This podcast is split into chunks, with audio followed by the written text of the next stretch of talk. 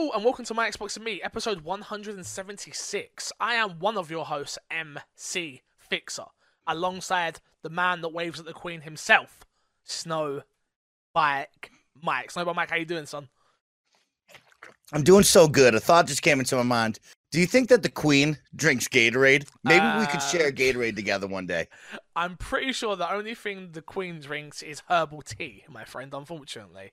Um, could you imagine her with there with a bottle of Gatorade? Get like, like you, just like, hey, Queen! da, da, da, da, da, da." I'm like, she'd be like, get this guy away from me! Uh, gods, gods, he's too hype. He's too hype. She's very, she's very soft spoken, the Queen, isn't she? She's very old and, you know, a bit. "Urgh," You know. I don't know why GERD, but you know, that's what she's like. How have you been, Mike? Have you been gaming at all? I'm doing well. A lot of gaming on the Xbox, of course. A lot of some new games that I'm excited to talk about and games that we've been playing. So I'll save that for a little later. But been. it's been a perfect week for gaming, and it feels kind of like a lull right now. You know, you're kind of getting deep into Anthem, maybe hitting that blockade point Yep. we'll talk about, and then people are gearing up for Division Two. So it's like right now, what are we playing? What's the new hot game that you can pass the time with?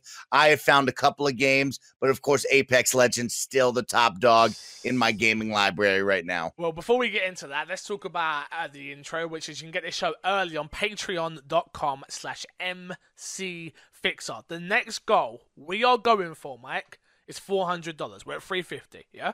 And if we hit that, me and Haley and my uncle Fishy, shout out to him, we're going to start a D&D podcast.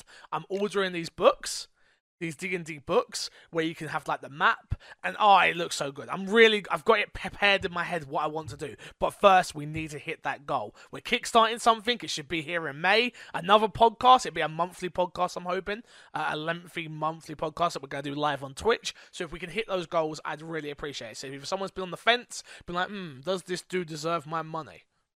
I don't know. Mike says I do every week, so maybe I do. I love Um, it. I'm out there on Patreon. Damn straight. Uh, remember, you can subscribe to the YouTube channels, youtube.com slash mcfixer and youtube.com slash snowbikemike. Go follow the, uh, the Twitch streams, twitch.tv slash mcfixer and twitch.tv slash snowbikemike. You can find us on iTunes, SoundCloud, Google Play, and Spotify, and the show goes live every mother trucking Friday.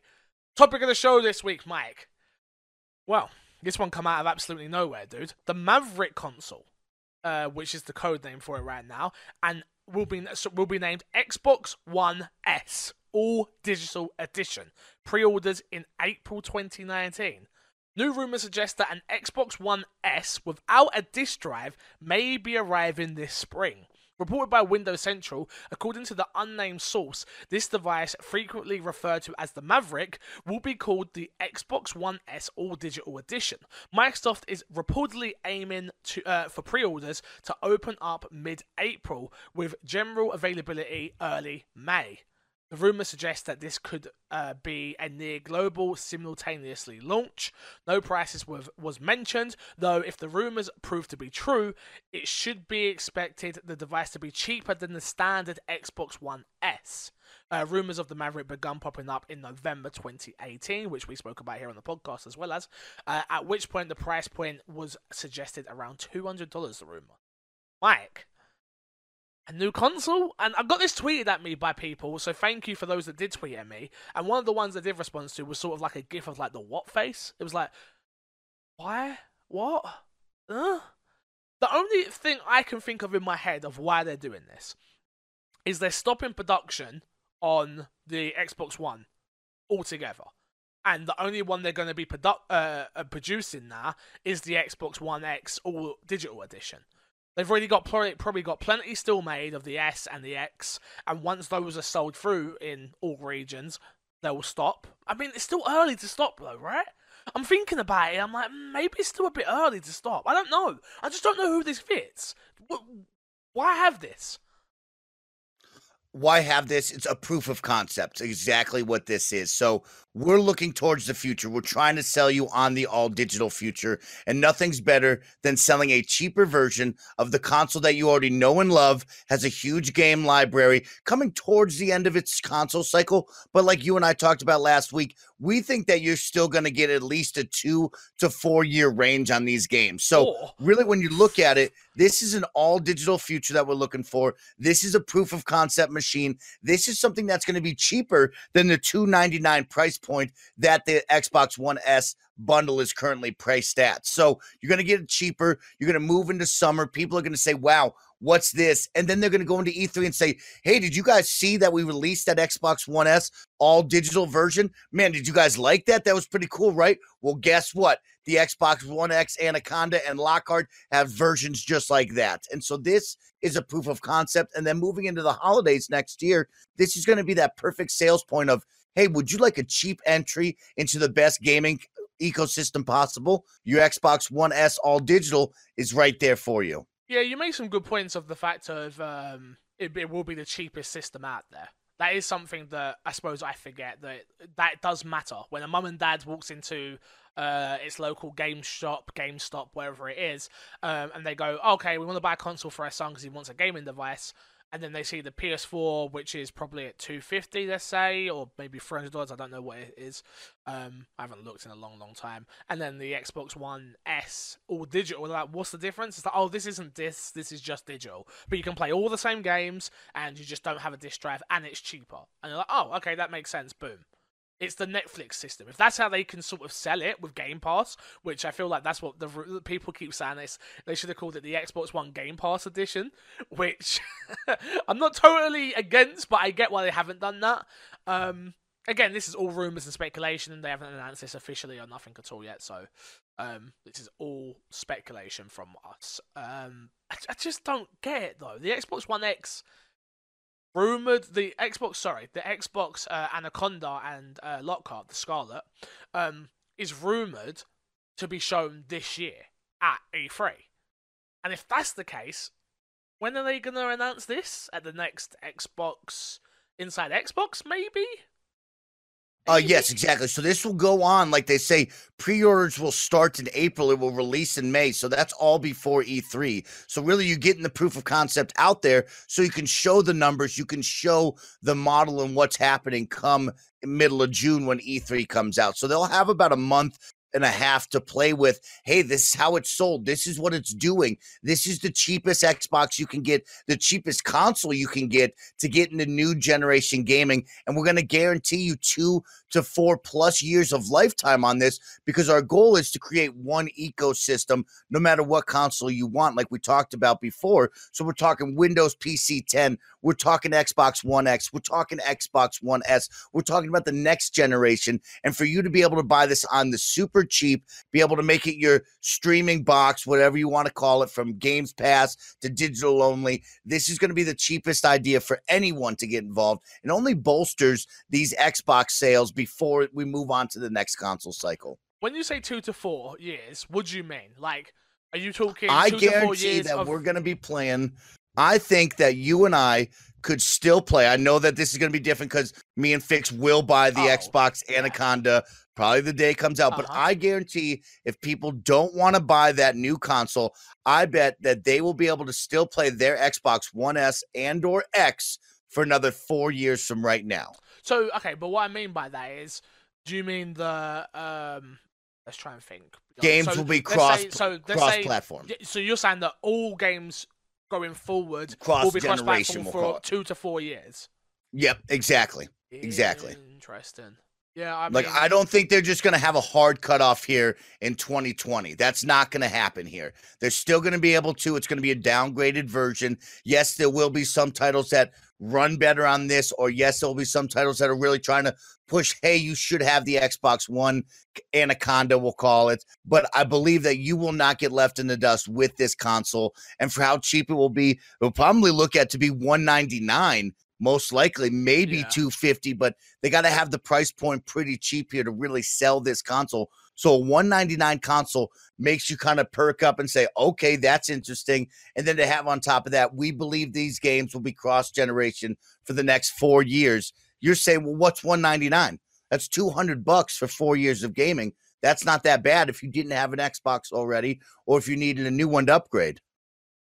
I mean, yeah, okay. I'm, I mean, I'm not totally against it. I just, the thing that runs through my head currently is who is this for? Like, I would say a large portion of the gaming audience already has a PS4. a large game, uh, uh, people that are in the eco- Xbox ecosystem already have their X or their S or even still their VCR. Maybe this is for the VCR people to upgrade at a cheap cost, maybe, and they've been all digital, right? Yeah, I agree with that. I think if anybody has the VCR still, they're definitely looking at this as a, a, great option to upgrade, especially coming out in May. This is right around the corner. This isn't waiting till holiday season. And then you also got to think we still have one more full holiday cycle with this current generation of Xbox before anything big yeah. is coming out like the Anaconda and Lockhart. So you still have another push with Xbox being behind in the sales, I think there's still a large audience for you to be able to try to tap the market into, especially at this price point that they got to give you, which will be super cheap. And I think any family, anybody looking to upgrade, anybody looking for that second console, like you and I sometimes talk about. I know you and I probably don't need this, but yeah. that second console type family, this is going to be a great option. And I think that's the push they're trying to sell, even if it's only sold for a year to two years, like with the big marketing push. That's fine. That's all they need. And then they'll move into the next generation of console that we'll see. Yeah, I mean, like I said, I'm not. I'm not totally against it. I just don't. I don't get it. I just. I, am trying to think. Like, okay, yeah, I, I, Haley's still got a VCR. If they did that white version of the all digital console, would she be enticed to want to buy it at two hundred pound? I don't know. I generally, I generally don't know. Email in my Xbox and me podcast at gmail.com. Does this is anyone anybody who has anybody can email in obviously, but I'd love to hear from people that anybody who has an OG VCR Xbox with an all and you're and you're all digital and you're all digital, even if you're like ninety five percent digital, would this push you over the edge to go all digital? And or would this do anything to make you upgrade? I don't know. I just no, I think it's a proof of concept as well. Like, don't think of it only as the sales. Think of it as this is a great way to start tapping the market to say, hey, we are going to come out with an all digital box in the next generation. We want you to be prepared for that. We want to start that narrative now of, hey, did you know it's not going to have a disk drive? Please understand that it's going to be you have to buy games online. It's going to be Xbox Game Pass. We don't want you to think you're going to put a disc in this. So you got to start that narrative now So at E3 and the next year, when we really push that Lockhart and Anaconda edition, and one of them is digital only, or one of them has a SKU that is digital only, you already have that pre briefing in where people are kind of nodding their head, like, oh, I understand this. You got to get to the bigger market that's not you and I. And this is a perfect way to start showing that to maybe the wider audience that's not true gamers and would understand what that is. So what? So to not shock value people when like they come out on stage Correct. at E3 and they're like, okay, we've got the the Lockhart is the digital only version. Um, and then people are like, "What? How dare you?" At least if they've got this out in front, it takes away from that blow, right?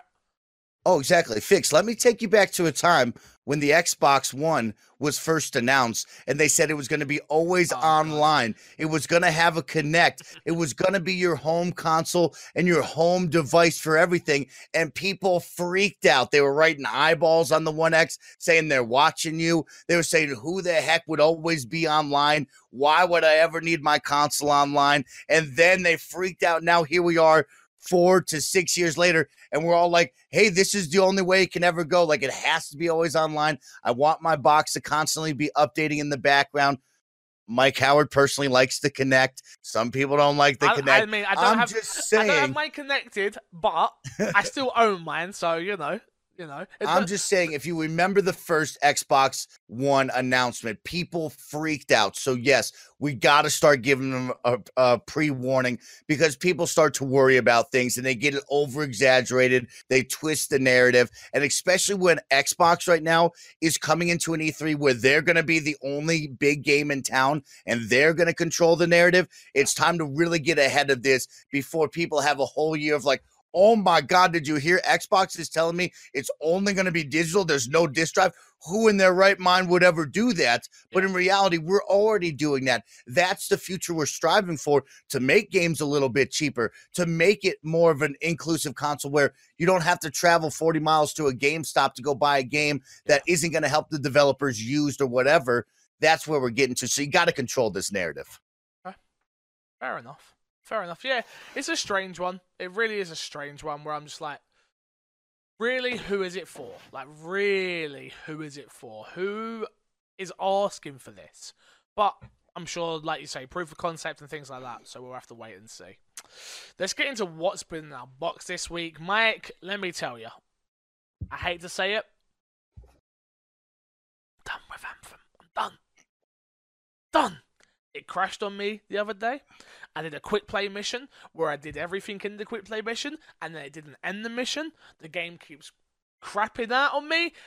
The loot drops are awful. I'm sick of it. I've got over 100 hours in this game. I am level 30 pilot level. I am level gear level 486. I've been playing it straight. I'm talking putting in work days, 8 hour days, and I haven't moved for 4 days my gear level. Hasn't moved. I'm done. I said on Twitter, I'm I, Anthem. I love you, but I just can't anymore. I just can't. You need to be patched. There's a live stream today that I'm going to be watching live on twitch.tv slash mcfixer, and I'm hoping they're going to be like, there's a patch out. Nah. And then the game's like, boom, I'm back.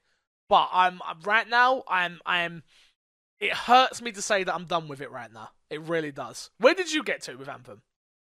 I got to level 10.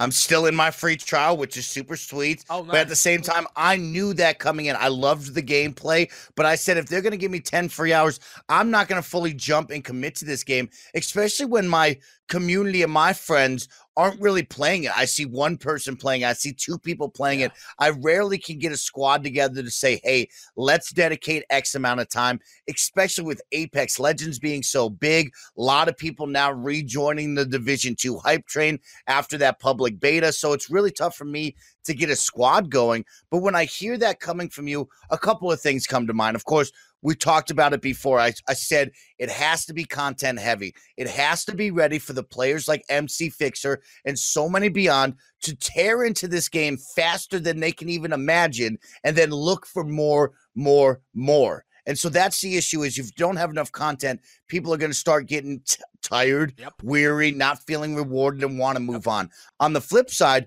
maybe it's a little bit different. And here's a question I'm going to pose to you. So, back in the day when we looked at Destiny 1 and 2, they had multiple characters. So, here in Anthem, you have multiple javelins, but it doesn't look like you have multiple characters where maybe Fix is already maxed out on his Warlock and he's going to change over to the Titan, which then will give you more hours of repetitious gameplay, but you feel like you're rewarding and re leveling. Well, So here's my question to you is is an anthem, does it change with your javelin or is there one level that marginally follows you no matter what? no, no. How much is really the change? Because Yeah. when you think of Destiny, you're kind of nodding your head. You know that you would have to restart a character right now and you would be back on that loot grind. So, like in Anthem, is there that repetitious gameplay? Or is it like, hey, this is just one character and we kind of follow it with all the javelins? No, so how it works is your your pilot level is uh one, and then your javelin level is all separate. Um, the the good thing about this game, which is a shame that it's so content light, um, is it doesn't make you replay the stories with every single javelin like Destiny did with um each of its uh, classes. I don't know what it's actually called. I wasn't a Destiny fan like that. Um, so for me, I love the fact that I can jump in and play Colossus. I can jump in and play Interceptor. I can jump in and play Storm. Whoever I want to be. Shout out to Ranger as well. Um, and I can jump in and I can get rewards for that character. The problem isn't that though. The problem is the fact that I have played the game for a long amount of time, and yes, I have gone through all of the content that is there currently. The only thing I haven't done is the there's a the last challenge, which is like the challenge of Valor or something like that. I don't know how to pronounce the word. Um, which is like do 25 quick plays, do fi- 100 uh, world events, do a, and it's like okay, cool. I'm playing the game. I'm doing that. That's what that's my end goal now. But the problem is, I'm not rewarded for doing any of that because I've hit this brick wall with my storm character. And yeah, you could people can say, well, you could go pick your uh, your other characters level up. I don't want to. I like my storm character, and I want it to be max level. Max level is 506. I'm at 486, so I'm not far away. But the game's not rewarding me to even get there. It's like, come on, man, this is a joke. It really is. The fact that I'm still I'm I'm Grandmaster one. I could play Grandmaster two if I wanted, but the rewards are not worth it. So there's two other level difficulties there Grandmaster 2 and Grandmaster 3, yeah? Which there is no point in even touching right now. No point. It's in the game for no reason. because the rewards are not guaranteed enough to even go through the the, the, the bullet sponges of the characters, which makes sense. I get it. The level difficulty going up. Cool, got it. Makes sense. But I'm not rewarded for it. And I've had this argument with Crash a couple of times now, or I'm not argument, maybe more discussion, where he's like, yeah, but they need to let, and they've already disagreed on this, but because um, they've patched in that whites and greens will no longer drop soon. But the argument we were having was like, oh, they need to let whites drop because loot's randomized. Da, da, da. And I'm like, no, I should not be pilot level 30. I should not be in uh, Grandmaster 1. Put over 100 hours. I've, I've, I've, put a lot of hours in. Um, and I'm still getting whites and green drops. No. No. At this point, I don't think we should be getting blue drops, but they're going to do blues as well, which is going to mean we're getting blues, purples, uh, oranges, and yellows. I still don't have a legendary gun. So I still don't have a yellow gun. Haley has one, less hours than me. Crash has one, less hours than me. What? Why am I being punished in a way that I can't get my level my level up to this next level? For what reason? And like like you said, you said it. The content is key, and this game came out content light, and I kind of tried to to to to to see past it. I tried to see past the content because I know there's a roadmap out there. I know that we're gonna get more content, free updates and stuff like that. That doesn't excuse it. So don't anyone take what I'm saying and misconstrue it. Doesn't excuse the fact that it's light content. But I tried to move past it because I love the gameplay that much. But I can't now because I'm at end game and you're still not rewarding me. It's so annoying, Mike. It's so annoying. It's tough there, fix, especially with a game like service like this. You got to kind of bide your time and wait for the next rush and wait for the next push on the content update. So the next one, like we always talk about, is here comes Division Two. It's just had a great public beta with a lot of people talking about it, especially with Anthem getting kind of a little bit of pu- bad publicity from yep. Content Light to now bricking people's PlayStation 4s. Yep. Here comes Division with a little bit of steam now. And let's see what happens with this. I've always told you the narrative is going to be which game do you choose? Where's the audience going to go? And who is going to have the most content? So, in about a couple of weeks now, we'll, truly find out well, who might next, control next this. Friday. Next Friday, we'll mm-hmm. know well know by next Friday who who has who came out. Well, they've already said that there's about 40, 40 hours of story content in Division Two. And that a lot. It sounds. Look, I'm not. I'm not sitting here like trying to protect this, like, but it sounds like they're doing everything right. And we'll we'll, we'll find out. Well, look at that smile on your face. It annoys me. It annoys me. um, that you might be right, and I won't. I won't ever say that again. Um, but yeah, we'll see. We will see. What have you been planning? Let's get off Anthem. What have you been planning?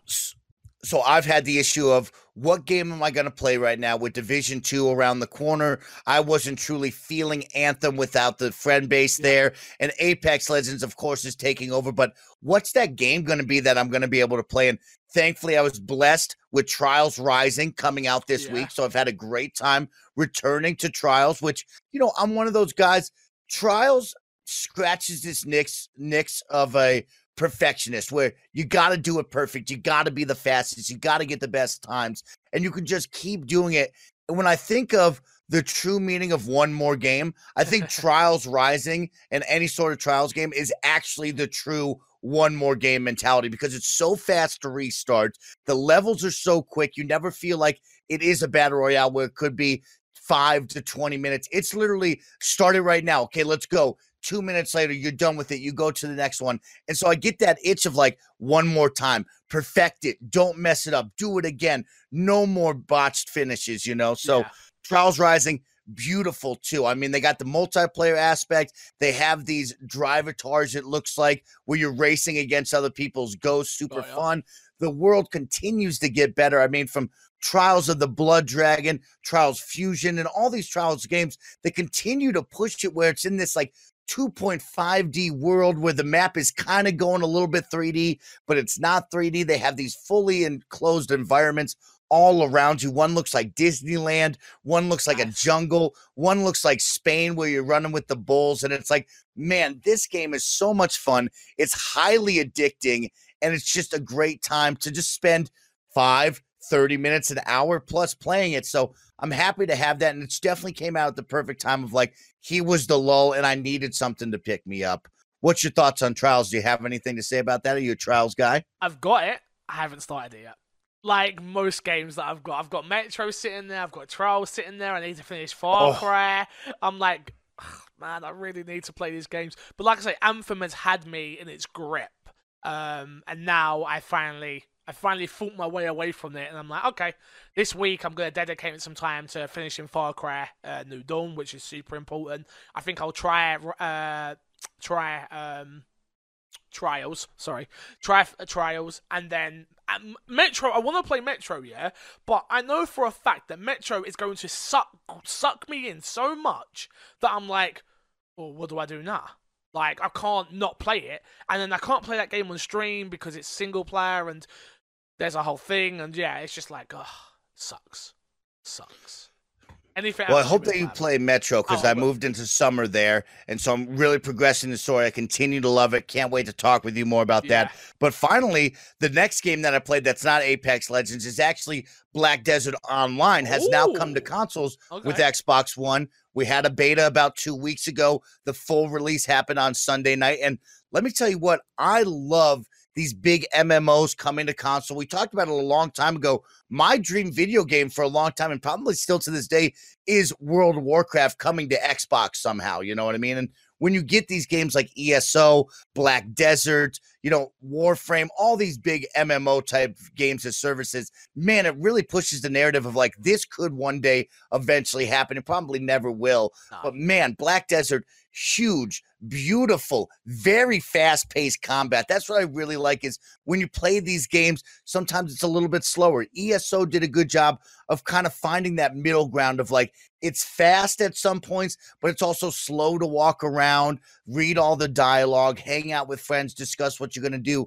This stuff is like the running is quick. You don't need a mount. The world is fast and beautiful. Where anytime you see somebody, you're whipping out your bow and arrow, you're whipping out your swords, your wizard wand, and you're doing it all. So I highly recommend if you're looking for that high fantasy MMO type gameplay, you like ESO, you want to move on to something different. Black Desert for the price tag of $29.99 for the base model. That's not bad at all. There's no monthly charge. It's going to be one of those games where people are going to get behind it. It had a huge push on PC, has a lot of content on PC that will soon come to the Xbox version. And they're going to put a lot of love into this Pearl Abyss because they're very excited of it's coming to console on not only Xbox, but PlayStation 4 as well. So they're going to put some big push and a lot of time into it. I'm happy to play it. Definitely has a lot going on. It's like adding World of Warcraft to your console, which is a lot of menus, a lot of things happening. Yeah. They kind of have to get over that hump and learn, but they do a great job at teaching you, and it's fun. And I'm super excited to have it in my hands. How does it translate over for, onto a controller compared to a keyboard and mouse? Because I remember looking at it on keyboard and mouse, and I had downloaded it on the console when there was like a, um, not a beta. What was it beforehand? A um, whatever, whatever it was. But um, I remember downloading it and it didn't run well at all. I assume it runs way better now and it plays better on controller. Yes, runs really well on controller right now. And it's actually really incredible to see what these game companies have done to make these games that are very PC, keyboard, and mouse heavy into a controller based game. We've talked about it with real time strategy games with Yeah. Halo Wars 2. We've talked about it with ESO doing a great job. ESO is a lot different. ESO reminds me more of World of Warcraft with the one through nine button pressing that you would need Yeah. then they turn it into like your A, X, Y, and B. Maybe you hold down a trigger plus those buttons. So that's eight numbers right there that you could essentially have on your keyboard. This game feels a little bit different. In the early stages, there is no extra spells or extra movement. So it's really the two triggers and one of the bumpers to kind of oh, okay. start doing your attack. So it's a lot more basic level than what you would see in an ESO and these bigger keyboard and mouse type games. So I like that. Makes it user friendly to be able just to do that. I'm sure they'll start to add more going on as you gain higher levels. But level 14, spent about four hours in the world. So that shows you that I was definitely interested in that. A little bit different than my Anthem feeling where I am playing this game alone. I kind of knew coming into it that nobody would be playing this. Yeah. So I'm able to do it by myself. Nothing seems too difficult. You're in those starter worlds where there's hundreds of people around you. So you feel like, oh my gosh, this game is so massive. Everybody and their mothers around me right now. And it'll be interesting to see who stays with this game when you go into the higher level content, how many people are really there. It's going to be a lot of fun. And so Black Desert, huge game on my list right now to be able to jump into. Fair enough. Fair enough. Uh, is that it? Is that all that you've been playing this week? Yeah, I mean, besides getting dubs in Apex Legends, you know that. No one cares about your Apex Legends addiction. Jesus Christ. Uh, Patreon producer this week is your boy Mike Lynch, keeping the lights on. Mike tweeted at me the other day, and it's funny because it's it's come round. Like I say, Division One was where we met, and I met a lot of people through Division One. Um, uh, Mike Lynch, Yami, as when I was playing with Alfredo um, on Xbox before he moved over to like full time console uh, PC. Um, and it's kind of interesting to see it come back, and I'm like, oh man, yeah, I am excited for Division again. I'm excited to grind it out. I'm excited to get the boys back together. I'm excited to be part of the Purple Plebs, which is like an old school thing for on Alfredo's channel. Um, it's interesting to see how far we've come since since Division 1 dropped. So shout out to Mike Lynch and our Patreon producer. Let's get straight into the news this week, though. Uh, rumor has it, Mike, that the Avengers game will be for next gen consoles. The Avengers game in development by award winning developer Crystal Dynamics might be targeting the next generation of consoles. A job listing posted by the studio indicated that a project involving an external partners is targeting the future of the console market rather than its present fueling speculation that the Avengers game won't be available, uh, won't be released anytime soon. How do you feel about that? Do you think it's true? Where you at with it? I'm not mad at this. I know a lot of people have been very excited from the game awards to the upcoming E3 of like, when are they going to show the splash screen? When are we going to talk about this game? Because everybody really knows that this game has to be happening, right? The Avengers title, the Marvel superhero titles are just so massive that it would be hard to believe that we're not going to get an Avengers game even in the future right now. It has to be happening, right? And so for them to say, hey, like, we might be working on Avengers title, but it's going to be off in the future for this next generation of consoles. I'm totally fine with. There's no rush, and especially in this lull where right now where we're at, where it's like we know another generation of consoles is right around the corner in the next two years. I don't need you to come out with a game right now that maybe doesn't have the the big specs, the big graphical push that the next console will have, but then you make it like cross generation where it's like one side's going to get the downgraded version, one side will get the decent one, and the development team is split trying to make a product that's not going to be the best it can be. I think you look at a team like Kojima Productions where they've said, "Hey, we're making Death Stranding, but it's going to be way out there. Like we're trying to make the best possible product." So I think with Avengers you have to do that where it's like, "Hey, this is the biggest title on the planet right now. We're going to make sure it's the best possible product for you." You'll see it in like four years. You know what I mean? There's no rush with this game. And I'm super excited. I mean, one of my friends put it best, I believe Bone Jangles said it best of Sunset Overdrive was a perfect proof of concept for Spider-Man. Spider-Man came out, it's incredible. God of War is a perfect proven product for Thor which uh, no doubt about it, that Leviathan axe and Thor's hammer is going to go perfect together. Now here we are playing Anthem. Anthem is the perfect proof of concept for what Iron Man needs to look at. So you start adding these things up and you're like, wow, there's three of the Avengers right there. Yeah. Who else could you start adding to the mix? And this game is going to be big. Crystal Dynamics, a huge producer. Everybody knows them. They developed some incredible titles recently. A lot of the Tomb Raider games, all of the Tomb yeah. Raider games, really. And so it's like they have a good pedigree. They've shown you that they can make semi-open worlds where you're going to land in, you know, New York with Stark Tower, and you're going to have a pretty decent open world to be able to fly around in, move around in, and move on to the next area. So super exciting, and this is a big title that everybody wants. Yeah, I can't wait for it personally. I'm, I'm obviously I love Marvel. I'm, I like, I'm not a DC person. I love Marvel, um, and this game is one. But I can wait for it, and and do you know what will make it even more exciting if it's like close to launch title for the new consoles as well. I feel like that could be huge if it was a launch. Let's say, imagine it was a launch Xbox One or Xbox uh, Scarlett title. That'd be dope. So hopefully that's where it's gonna be, or just after the first year of the consoles coming out. Really see what these next consoles can do graphically and performance-wise, load times, etc., etc., etc. Um, yeah, just very, very interested to see how things pan out. So cannot wait. Next up, you can talk about Apex Legends finally. Apex Legends hits 50 million players, Mike. Uh, one month after its initial release, Apex Legends has hit 50 million players worldwide. Feel free to talk, my dude. Feel free oh, you know I'm holding back. That is a massive number. So they were showing it once before. Fortnite took about, I think, eight saw to this. 12 weeks Yeah. to get up to this number. So it shows you how big and how relevant battle royales are. If we took this narrative six months ago, four months ago, people would be telling you that battle royales are going to die off. Battle royales are done and over with. But no, here it is. We needed somebody to come out with the perfect battle royale. They needed something where they've seen what works, the success with Fortnite, Call of Duty, PUBG, everything that's died off in between, and come out with a team that can make a perfect battle royale off the gates. And now I say perfect, there are some issues with it, but when you really look at it, do you do you know a battle royale that came out with this much steam, this much, you know, quality on day 1? No, you really don't. And so Fortnite also came back with the number of like we've hit 200 million players before and that's totally understandable and that's great. I think Apex will surpass that number here soon enough. It's only in its first month or Ooh, so wow. give it some steam. And I think if you look at it, Fortnite's been out for what a year and a half, almost two years now. Uh, yeah, something like that. I don't actually know. That. So.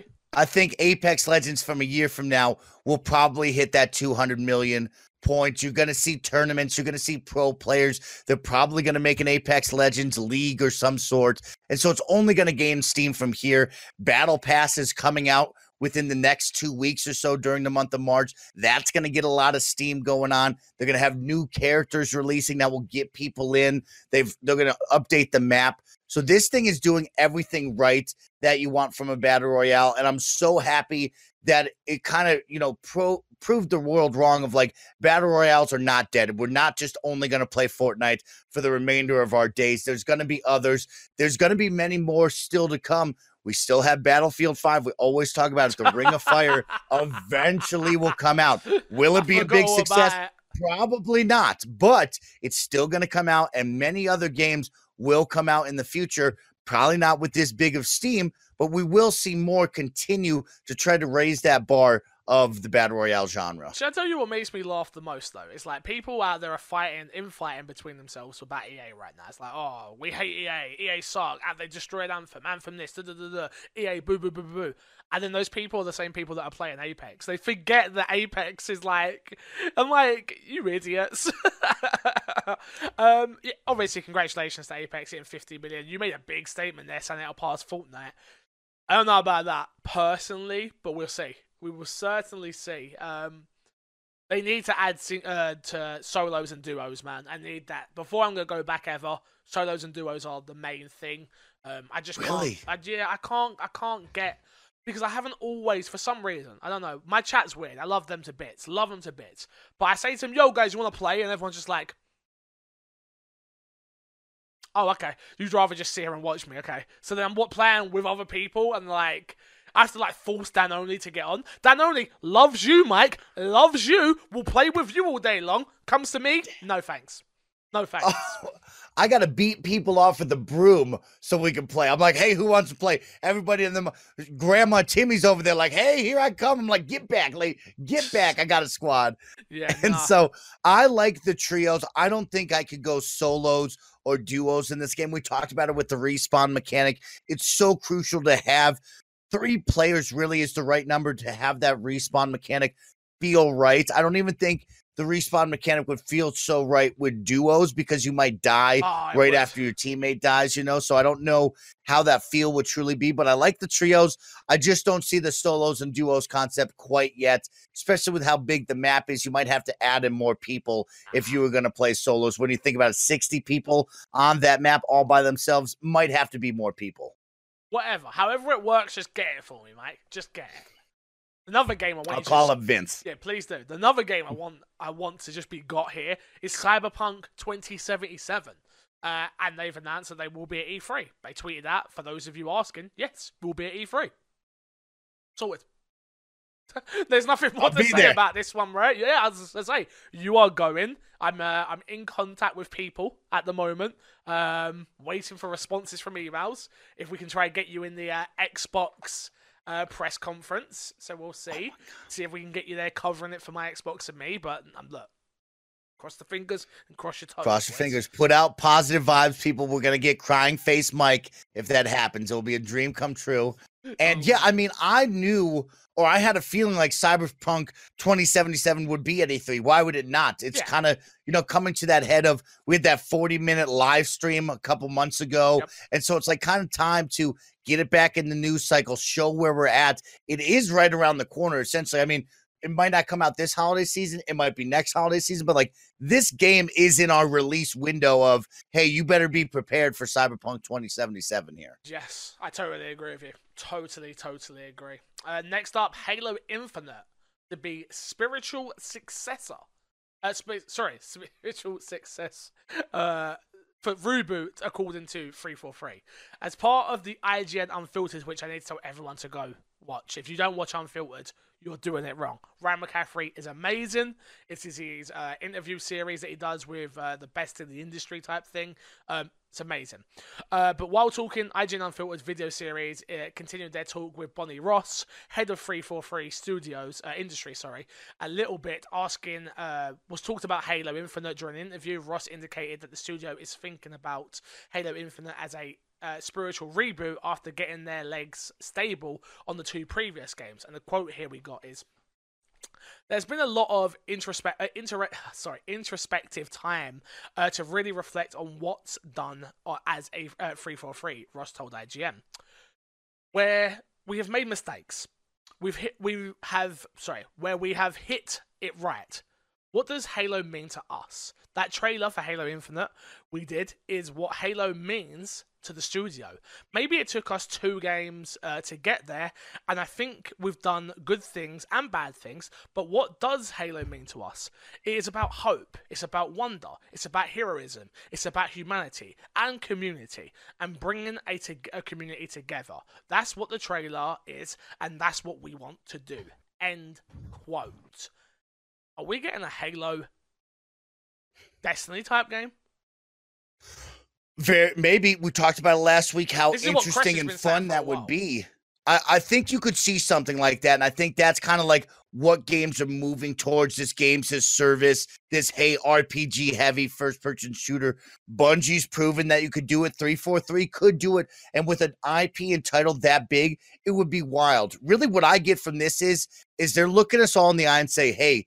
We're going to focus on this story. We're going to make sure that this story is great because we know a lot of you hated the Halo 5 story. Some of you didn't care for the Halo 4 story. After that true saga of Halo 1 for 3, we've know we've had some missteps and we really want to come out here and tell you that we have a core story with Master Chief and we want to make sure that this story lives on and people jump on it. We already know from last week that we talked about the multiplayer is going to be great. They've have a proven track record of killing it with the multiplayer from arena-based shooters, whatever they add on, whether it be a battle royale, whether it be Warzone, whatever they want to add on is going to be great, tight, awesome shooting. But they got to come out and say, "Hey, we're going to make this story right because that's what you, the Xbox fans and the Halo universe fans deserve and want because if not, then people are going to start questioning what's 343 Studios really doing? What what's happening over here? Why is the story not great? You have such an awesome title, a lineage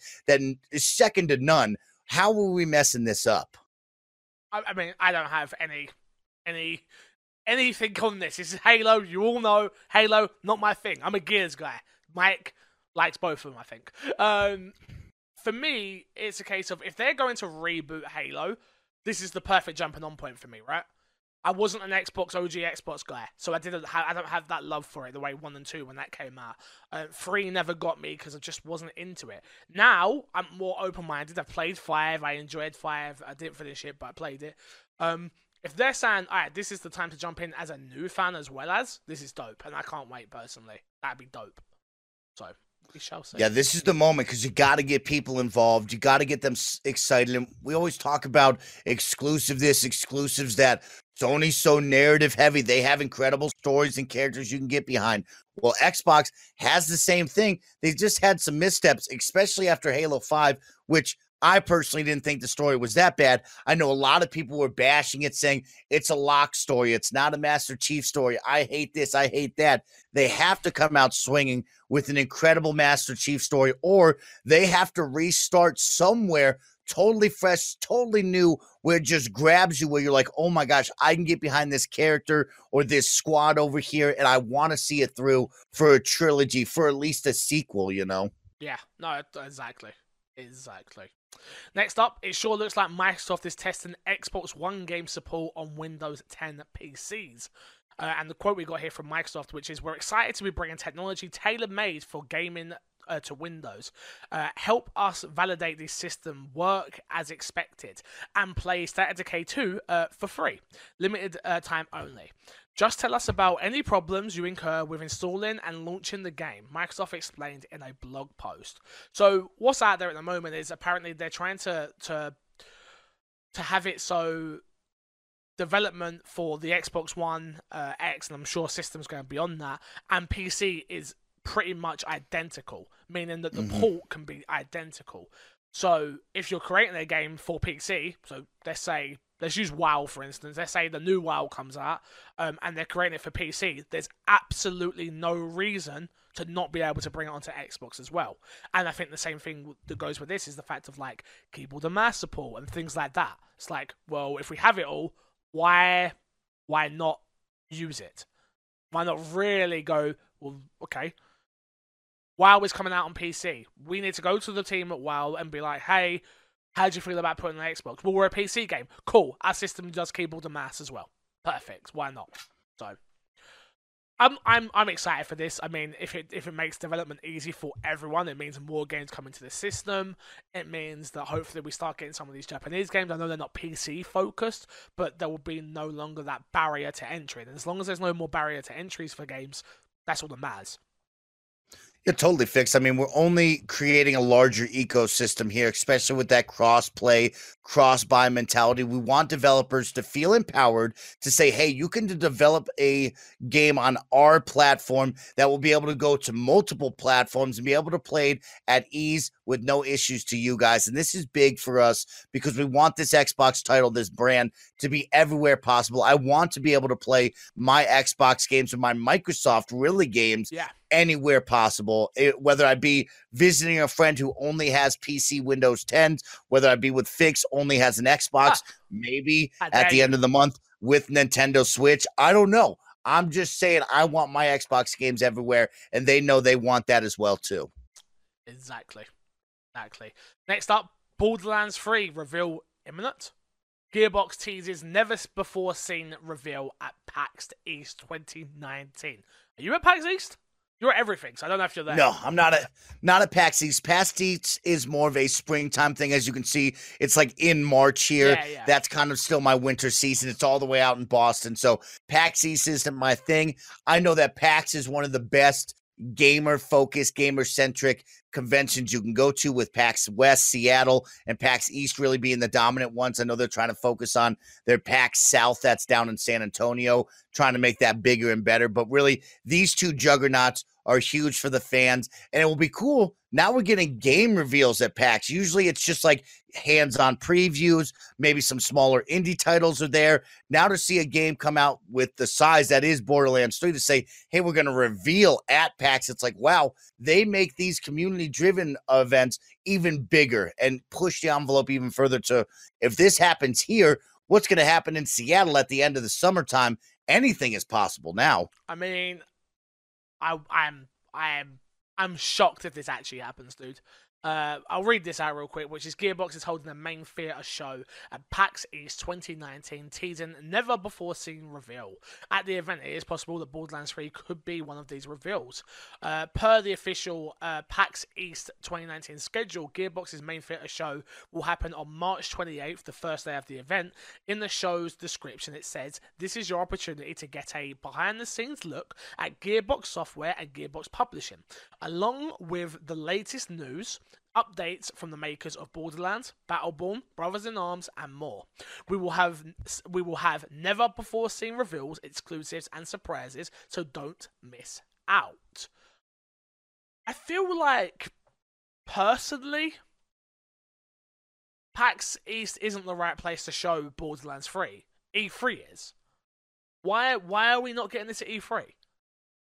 You get a small show here, maybe a reveal teaser is what people like to call it. Then we go out with the big gun swinging at 3 E3 where it's like a live gameplay demo where things are flashing, things are blowing up. We got hundreds of stations that you can play over at E3. That's what they're working towards. I don't think this will be playable. I don't Oh, think no, it will be anything. It will not. probably be like a side corner where Claptrap is there. They got a cool bar set up. They got the TVs on with the logo coming in and out maybe a couple sentences, but they're working their way probably to come out with the big marketing blitz at E3 will probably be playable. So I think it's good. You get that pre narrative going, especially at a convention that's so big at PAX. Then you get that talk going, and then at E3, people are wowed and you know amazed at this instead of just coming out cold turkey.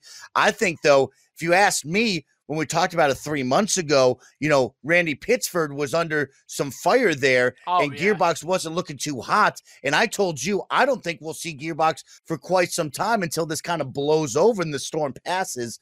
Well, now when you bring this up, Fix almost forgot about that. So it's probably time to get that narrative back on the positive side. As the last time we spoke about Gearbox, it wasn't really in a good light. Well, I think the last time we spoke about Randy Pickford, uh, Pitchford, was in a negative light, not Gearbox, and I think that's the important thing. We're not. I don't think we'll even see Randy there. Honestly, I feel like he's going to take a back seat now because of all the legal stuff they're going through and stuff like that, and he'll just let the game and Gearbox speak for itself at the moment.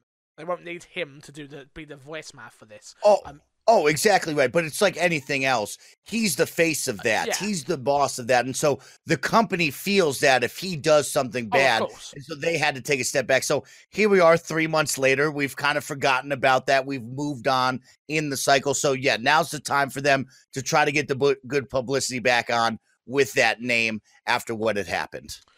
Fair enough. Let's talk about a game that I will 100% be boycotting, as per usual, unless it looks really, really, really good, and maybe I won't boycott it. Fresh rumours suggest that Watch Dogs 3 will be set in London.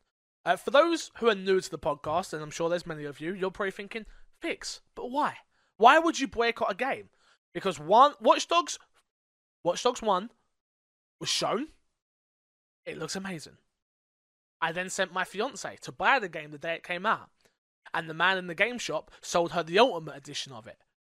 Was I happy about that? No. He upsold her. Is that her fault? No. She knew to go in there and get the standard edition. He talked her into it. I blame him. Is that is that this game's fault? No. I'll be honest with you. Remember, if you remember, if you listen to this show enough, I was sent a copy of Watch Dogs 2. Never played it. Boycott. Really? Boycott. Oh. I said, I said once I finished Watch Dogs 1 that I would not play a sequel. And I'm not saying that this time. If they send me a copy of Watch Dogs 3, I might play it. Um, but following on from a string of uh, whispers and theories ha- uh, that have emerged since Watch Dogs 2 released back in 2016, the rumor mill is once again spinning regarding the series' next entry. A post on 4chan claims to have details on the series' third installment, which as follows. There will be no new Assassin's Creed in 2019. This year is all about Watch Dogs 3. Watch Dogs 3 will be set in London, which I'm booing because I'm sick of things being set in London. I see London enough. I would rather see anything but London. God. The game will focus. Uh, sorry, the fa- the game will focus more on smaller firearms and knife knives for combat, with a larger emphasis on hacking. The game will feature a new character, unseen previous game, uh, game uh, unseen from previous games, who will be either male or female, like Far Cry 5, but their story will play out the same way. Was you a Watch Dogs fan at all? Watch Dogs 1, I was very excited for, played all the way through. The last mission was absolute garbage, all trash, garbage. worst, worst game ever after that experience. And so I said to myself, I don't think I could play Watch Dogs 2. Then it had this beautiful San Francisco open world. People were talking about how they did so great with the city, how the game was much better, reinvented itself. I never played it. They've had it on sale multiple times where I probably should have bought it. This gets me excited going across the pond to fix after what Oh. they did in San Francisco. I want to see him go to across the pond for fix. I like the idea of having more smaller firearms in the knife combat because really, if you're one of these street hackers, these street thugs, we don't need to be running around with a fully modded out AK 47 in the streets. Well, It should be more like I'm a super agent spy hacking people because I never felt right when I had an AK 47 in my hands. well, to be fair, if it's in London, that makes perfect sense as well. Knife crime is unfortunately high in, in London. Um, along we don't have gun shops like in America and stuff. You can get hold of guns in England. Don't get me wrong, like underground stuff, but that makes sense. Small firearms and knife knife combat makes perfect sense for London. So it won't not make sense in the story either. It's like people like, "Where's my MK? Full? Where's my MK?" It's like, well, I, I- I don't know where your AK is, love. Like, we're in London. We can't just buy one of those from our local gun shop. like, that's not how things work. Do you know what I mean? So it would make sense for the game, and it would make sense for the the, the, the Watch Dogs world as well. I think, from what I understand, again, I boycotted the last one. Will I boycott this one? I don't know. Ubisoft, let me know. Let me know if I'm doing that or not. Let me know. Next up, and our last news story for the week Kingdom Hearts 3 director confirms DLC in the works. Damn it, here we go. Director Tetsuya Nomura has confirmed that both free, free and paid DLC is in the works for Kingdom Hearts 3. In an interview with Japanese publication Den Genka online via Google Translation, uh, no, let's say, uh, revealed the free DLC uh, would likely be in the works, and that there's paid DLC coming too. You did you play Kingdom Hearts 3? I can't remember. Yep. You did. Yep, yeah, I was playing it. I thought I'm- you did. I haven't beat it or anything, but I've been playing it. I own it and I'm excited about it. I like it a lot. And I think the fan base will definitely be happy to hear there's more content coming out for it. Yeah, me, I'm just uh, I want to play it, but I haven't finished the other ones on PS4 yet because I was waiting for it to come to Xbox. I was waiting, and it never came. Yeah, but I'm no, no, Mike. I'm not. you ain't got guy. that kind of time, not- Fix. You got to just jump into things. You ain't got that kind of time. Just I can't do there. it. I can't do it because Kingdom. I tell you what, because Kingdom Hearts is Haley loved it when she when I was playing it. She loved it, like loved it. It's like this is amazing. Oh my god. I'm like, yeah, that's fine for you because you're sat in the city and not playing this damn game. This game feels like it was built in 1990 whatever. Oh, that's because it was built then. That's not the point I'm trying to make. Um. And I was like, Joe, what? Maybe I'll play Kingdom Hearts 3. I am a huge Toy Story fan. Huge. And I'm like, Toy Story, well, I have to play. I have to get. I have to. But then I'm like, you know what? I haven't finished one. I haven't finished two. I'm not worried about those other ones. Like, uh, there's like a, a Game Boy Advance one, I think, or something, or PSP. I don't know. These weird people out there keep telling me, Crash and Yarmy's like, oh, you have to play this one in this order with this. I'm like, you sound like me with Resident Evil. God damn it. Chill out. Chill out. So, will I play Kingdom Hearts 3? Yeah, one day, but no time soon. Uh, I'm Game- excited about the DLC. Just make sure it's not years in the making. Let's let's get this out sooner than later. Like that's the running joke with this game. Like, oh, it only took 10 plus, 14 plus years to make. Like, let's just get this out here right away. Yeah, no- Okay. No, promises. They should have just stayed quiet and then just like put it out there. Um, free uh games with gold. What the hell was I saying? Free games with gold. You know what? My docket even says here free games, Mike. It says free games. Uh, let me just let me just copy. Let me just delete that out real quick. Games with Gold this month. Xbox One Games with Gold for March. You have Adventure Time, uh, Pirates of the. Help me, Mike. Help me. I had Crash help me the Oh, other day. Um, I don't have it up on all right, here. Adventure Time Pirates of the word that Fixer can't say. Plants vs Oh. Zombies two. Uh, Plants vs Zombies Garden Warfare two, and then the 360 side you have Star Wars Republic Commando and Metal Gear Solid Revengeance. It's not Metal Gear Solid. It's just Metal Gear Rising Revengeance. Forget the solid. I apologize. Um, also, March 7th, uh, you have, so tomorrow, you have Just Cause 4, Lego Batman 2, and Fallout 4 all coming to Game Pass. You play Just Cause 4, you love Just Cause. Are you a little bit upset it's kind of in Game Pass because you could have because you could have got it for cheaper? No, because it is some time after launch, right? This was this game released a while ago. It's not that fresh where it's like, oh man, I really missed out on that. Yeah. I think it's in like this first quarter. It might have been three months ago. It wasn't like it was like two weeks ago, a month ago. It's had some time to simmer down, and they saw that man. People weren't really feeling this. People weren't maybe buying it like we wanted to. And I think it's the right move. Get more people's hands on it. They showed, like we talked about a couple weeks ago, of like Xbox Game Pass leads to game sales. And so it's not going to be on Game Pass forever. Eventually, it's going to go off of Game Pass. People can buy it at a discounted rate. So this is the right move for them. And it's such a fun game. It's one of those games that people should play. They should take the time. So it's the right thing to do. Yeah, I'm not gonna take the time or play. So I'm not good. I'm not gonna do that. Just not. No. No. Anyway, that being said, oops. The video version just got a uh, Anthem video going up on YouTube. Sorry about that. Um, there's, there's no emails, Mike. You can email him, my Xbox and me podcast at gmail.com. I apologize. There's no emails. I say I apologize, but it's your guys' fault. We haven't had no emails for three weeks, Mike. Tell him. You need to talk to him because I'm not doing it no more. Talk to him.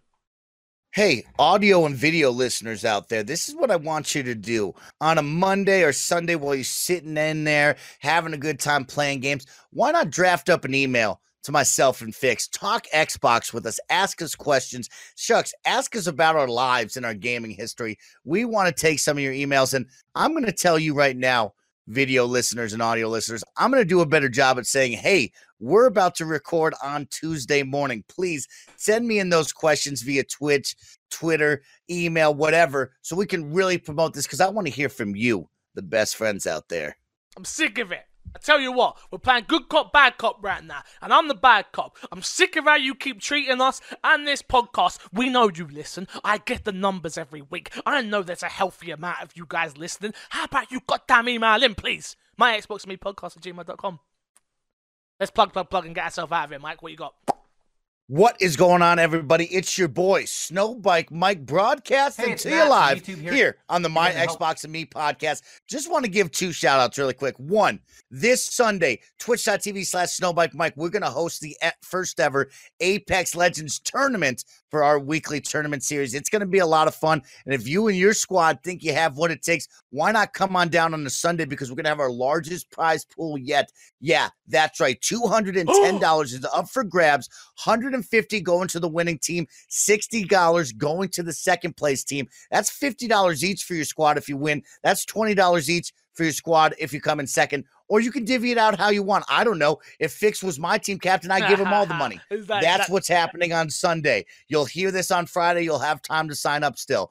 Secondly, what I want to promote next is the My Xbox and Me and MC Fixer merch. You want to look cool, you want to support Fix, you want to look dope, step into your favorite pod out in the streets. Why not wear dope My Xbox and Me t-shirt? Did I order one? Of course I did. Was I mad that Fix somehow took it off the website then put it back on for me? Of course I did. I But then I bought that. one. I didn't do that. That isn't what happened. Again, I don't know what happened with it, but it keeps it keeps doing it still. It put, it takes things down and put. I don't know what's going on. Thank you uh, very much. I was about to talk about the merch. Yeah, so the official My Xbox and Me t-shirts are now out. Streamlabs.com slash MC Fixer.